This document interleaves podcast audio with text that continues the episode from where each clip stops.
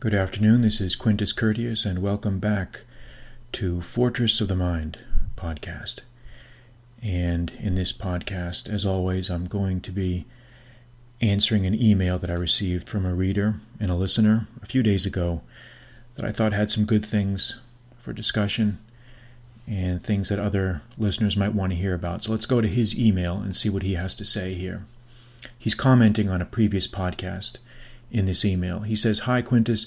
You said something in a recent podcast that caught my attention, and I'm hoping you would expound on what you meant. To quote, you said, 'Crushed expectations are the largest killer of men.' This comment got me thinking as to whether I have been setting goals or rather setting expectations, and what exactly is the difference between the two. Has it Has it been my goal to advance my career to a certain level, or is it actually an expectation?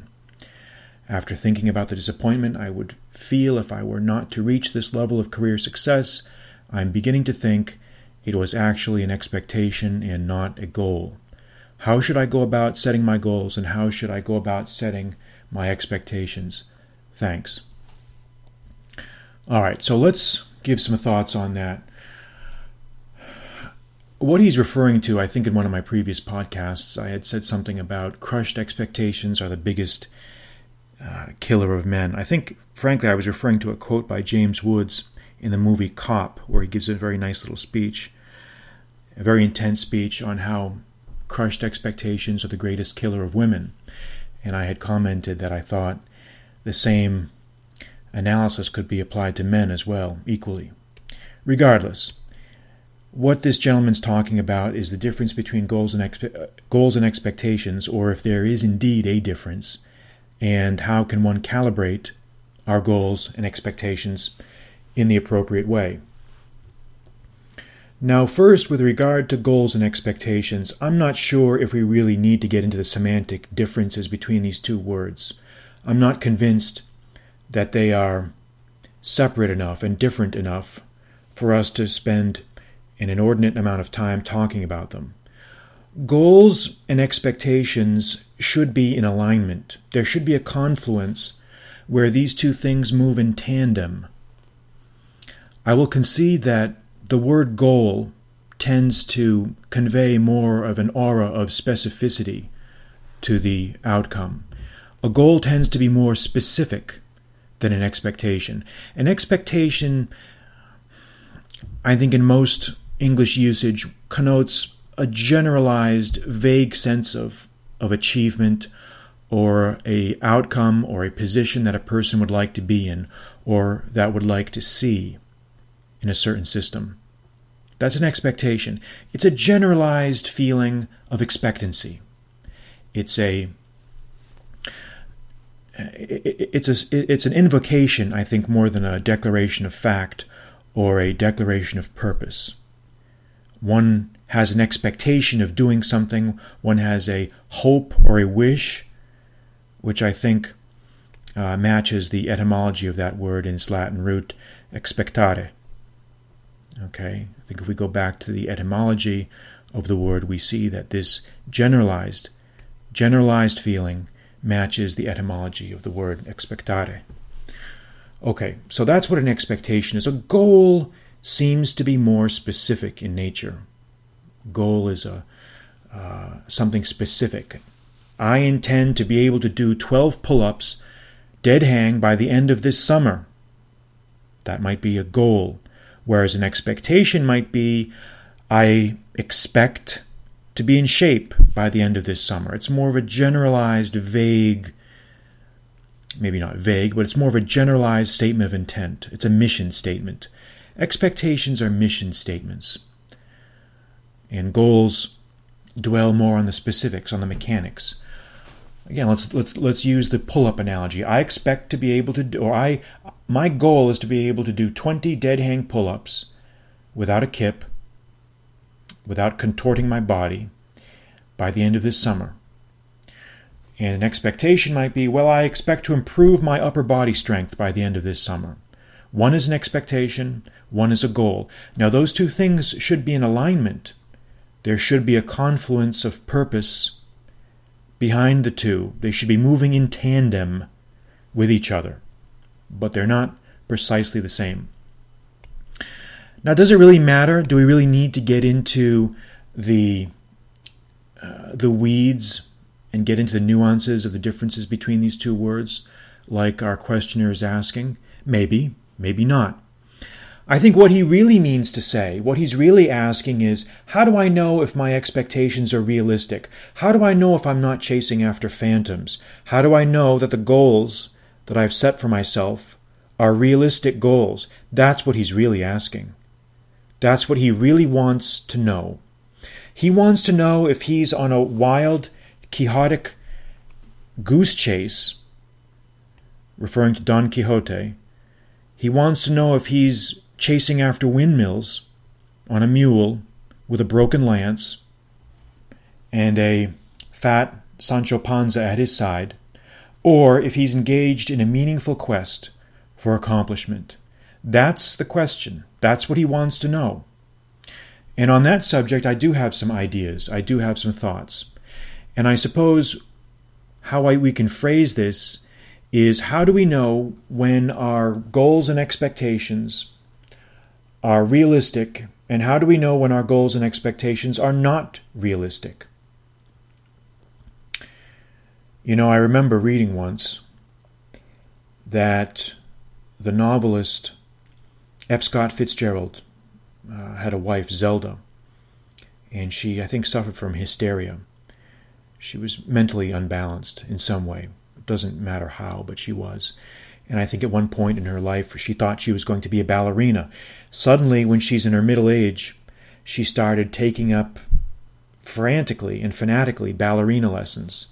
And she would exhaust herself and wear herself out and ruin her health in pursuit of a goal that was unrealistic. Zelda Fitzgerald, trying to be a ballerina in her middle age, when she had no aptitude and no talent for such an enterprise. That's an example of an unrealistic goal. That's an example of an unrealistic goal. But on the other hand, we can't veer too much to the other extreme either. We can't just say, well, we should set our sights low because anything that's challenging or uncomfortable in any way is unrealistic. And that's not true either. You see, sometimes the greatest breakthroughs, the greatest achievements have been have been the result of thinking big, thinking large, thinking boldly and adventurously, pushing the limits. And I'm all about that. I'm a firm believer in that. So many times when you're engaged in a great enterprise, you're not going to know at first if it's an unrealistic expectation or not, because it's always better to set your sights high. It's always better to aim high and overshoot the runway than it is to aim low. It's always better. It's always better to try to achieve great things and shoot for the stars. And if you find out that things are not working out, you will eventually figure it out. The short answer to the question is, how do I know when my goals and expectations are realistic or not? My straight up answer is, you'll fucking know. After a while, you'll know. If you're beating your head against the wall, you're pounding your head against the wall for years and you're, you're not getting anywhere, you'll know after a while. The world will teach you. Make no mistake about that. You'll know. You'll eventually just realize, you'll wake up one morning and you'll say, you know what, this is just not working out, man. This is just, this, this, this, uh, this is not cool. You know, I'm wasting all my time, my energy, my money on, a, on an enterprise that is not working. And it could be a relationship, it could be a job, it could be a personal goal, it could be anything. Eventually you will know. Now, I realize that that statement is, is vague enough where someone listening to this might say, well, that doesn't really help me very much, Quintus. Can you give me some more specific pointers? And the answer is yes, I will give you some more specific pointers. I've come up with a list here of what I think are four points or four indications of how you know when your goals and expectations are not realistic. All right, the first one is when the original reasons why you undertook this goal are no longer valid. That's that's the first indication of how you know when the enterprise you're engaged in is not a productive one. When the original reasons why you decided to pursue this goal are no longer valid, that's a warning sign. If you start out having a goal to, uh, you know, run three miles in eighteen minutes, let's say, and then all of a sudden you have a... a um, an intervening medical disaster where you can't run anymore, well then, obviously, the original reasons for trying to have that goal are no longer valid. That's an extreme example, but we ha- often have similar examples in our lives, uh, less, less stark uh, examples of that. Uh, let's say someone has an academic goal, wants to uh, enter into a certain degree program, or someone wants to be a chef, someone wants to be a welder or a um, a smoke jumper or whatever.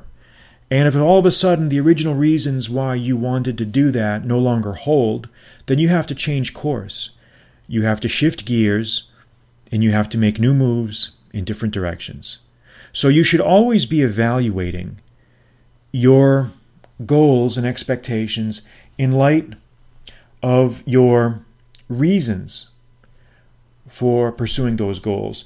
And if you find out that those reasons are no longer valid, then that's a good indication that it should be time to uh, uh, to shift gears.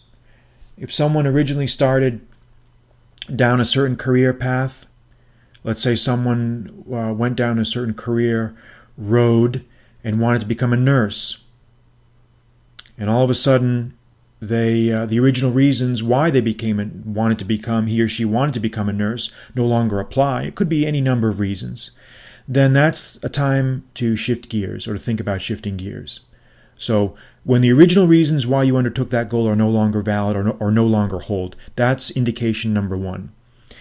Indication number two is this: when you notice that you have nothing in common with the other people who are pursuing that goal or who are in that field. If you look around, if, if your goal is to is to graduate from college and uh, or, or to get a P H D in mathematics or engineering or history or whatever, and you look around and you realize, hey, you know, I don't like these people. I have nothing in common with these people. Every single one of them looks like a freaking dork, or every single one of them is a prick. Or if you if you find out that you're in a program, you want to enter the world of finance, or you want to enter the world of, um, you want to become a, a firefighter or a policeman or a policewoman, and you look around you and you say, look, I have nothing in common with these people. I'm very different from these people. I don't want to have any part of this. Then, then it may be time to shift gears. So you should not just look at your own personal reflections. You should not be so self-absorbed where you only are concerned about your own state of mind and your own goals and your own perceptions, but look around at the people in that profession, or look, ar- look around at the other people who are trying to pursue the same goal as you. And if you don't like what you see, if you or if you see warning signs that trigger alarm bells in your mind, then it may be time to reevaluate. It may be time to reevaluate. So that's the second thing, when you have nothing in common with the people that are pursuing that goal as you are. And the third reason is pretty self-explanatory, and I suppose I should say it anyway, even though it's um, it's self-evident. If you're finding there are health or financial problems that intervene to prevent you from achieving your expectations or goals. In other words, if you're taking out loan after loan after loan, or if you're going into debt further and further and further in order to finance this goal, at some point you have to just cut loose from it. You have to realize there's a cost-benefit analysis involved in this, and this, this is just not working. Now, where that cutoff moment happens is going to be up to each individual. You know, and some people have a have a much higher tolerance for risk and pain than others do. A man who's married with two kids cannot necessarily afford to take the same risks financially as probably a single man in his twenties. So different people are situated differently. Different people are situated differently and have different um, requirements. And health problems, like I said, health problems are also going to be a factor there. If your goal is ruining your health, then you need to change that immediately, because nothing is worth ruined health. Nothing. It just, it serves no purpose. The last thing is probably what I would call the catch-all phrase. And this is the, the fourth indication of when you should know that your goal is no longer uh, valid. When you're no longer inspired by the effort, if you don't feel that fire in your belly, you're not going to want to get up in the morning and tackle the obstacles of the day. You're not going to want to do it. And you need to feel that fire in the belly. You know, like I said uh, in previous podcasts, I just spent about a year and a half of my life, a daily effort to translate Cicero's On Duties, which is out there now. It's published now. And it's the best existing translation of his book, bar none. But it took a great effort. It took a huge uh, toll on my time and uh, on my energy. But it was worth it. I always felt inspired by doing it. Even when it was difficult, I never lost hope. I never was discouraged. I never felt like I was wasting my time. I was always inspired by the effort and always engaged in the effort in a positive sense. It's almost like creating something grand. It is like creating something grand. It is that. And you need to feel that inspiration. And the same thing with my job. You know, there, there, are, there are people that love to knock the legal profession and love to say lawyers this, lawyers that. But, you know, the truth is I, I enjoy it. I, I love being a lawyer. I love doing what I do. I love servicing clients. I love being in court. I love arguing. I like winning. I love imposing my will on a situation or a scenario. And I find it deeply satisfying. And even though there are going to be ups and downs in any job, in any profession, there are going to be times that are difficult. You're going to go through difficult circumstances, financial struggles, personal struggles. I never once lost faith or lost heart. I never once abandoned myself to despair or to cynicism.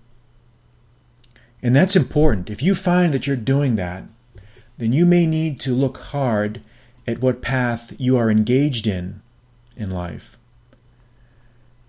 You know, there's wisdom in knowing when to cut loose. There's wisdom in knowing when to say, I'm done.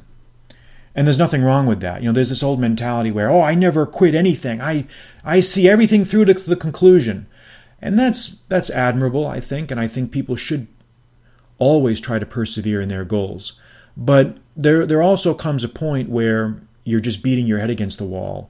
And if you find out that your goal is not a good one, is not a productive one, and that the reasons you undertook the goal in the first place are no longer valid, then it's time to adjust. It's time to adjust. But it's a difficult decision to make. I, I fully admit what this guy is talking about in his email. It, it is difficult. I mean, there are some extreme examples where, you know, when someone gives up, they uh, could have, uh, you know, their their their break could have been just around the corner. But these are the hard decisions that have to be made in life. These are the difficult decisions in battle, when to throw in your reserves, when to retreat, when to advance. The fate of armies, nations, and peoples hang in the balance. You know, I'm reminded of the example of Sylvester Stallone, who, when he was trying to achieve his great breakthrough, you know, he wrote the script for Rocky. He didn't have two nickels to rub together. And he shopped it around, and he finally found someone that that uh, was interested in the script, the, you know, his uh, his screenplay. And everyone knows the story. It's a, it's a, but I'll repeat it again. Everyone knows it. But you know, he he was offered a certain sum of money, which a, which was a colossal sum to him at that time, and he held out because he wanted to star in the movie. And, you know, how do we know when it's time to, to quit? You know, how, how would we have known that it was time to, how would anyone have known when they should have just taken the money and, and, uh, and moved on? Everyone has to make his own decision. He obviously felt that fire in his belly. He was, you know, even though he was on his last legs, he never felt embittered. He never felt worn out. I've seen his interviews. He describes it in great detail. And that's how you know. But another person may have a different risk tolerance. Another person may be in a different situation. It all depends. So these are the things that you need to think about. And at least I've given you some things to think about. Let's review them. Number one, or let's first state, what are, how do we know when our goals and expectations are no longer realistic? Number one, when the original reasons for pursuing those goals are no longer valid. Number two, when we have nothing in common with the people in that field or who are pursuing the same goal that we want. Number three, when you have intervening health or financial problems. And number four, when you are no longer inspired by the effort to achieve that goal. So this at least gives you a metric to evaluate conduct by. You at least have a, a metric to evaluate your conduct by. So that will conclude our podcast here at Fortress of the Mind. If you're interested in more information about how to judge and weigh conduct obligations and decision-making, you should check out my book, On Duties, which is available now on Amazon. And you can find it on my site. There are numerous links to the book. There's a there's a tab in my homepage on books. You can just click on that and see the book right there, or on the right hand column of my website, there's an icon for the book. It has a fantastic cover, incredible cover, but the contents are even better. So I would encourage you to read that book and study it. I put a great deal of effort into constructing it and making it as readable and as accessible and usable as possible, because there's nothing that people need more now than guidance, because the schools no longer provide it. The media no longer provides it. Families no longer provide it. Someone has to provide it. And we will provide the guidance. We will do it. I'm Quintus Curtius. Good night.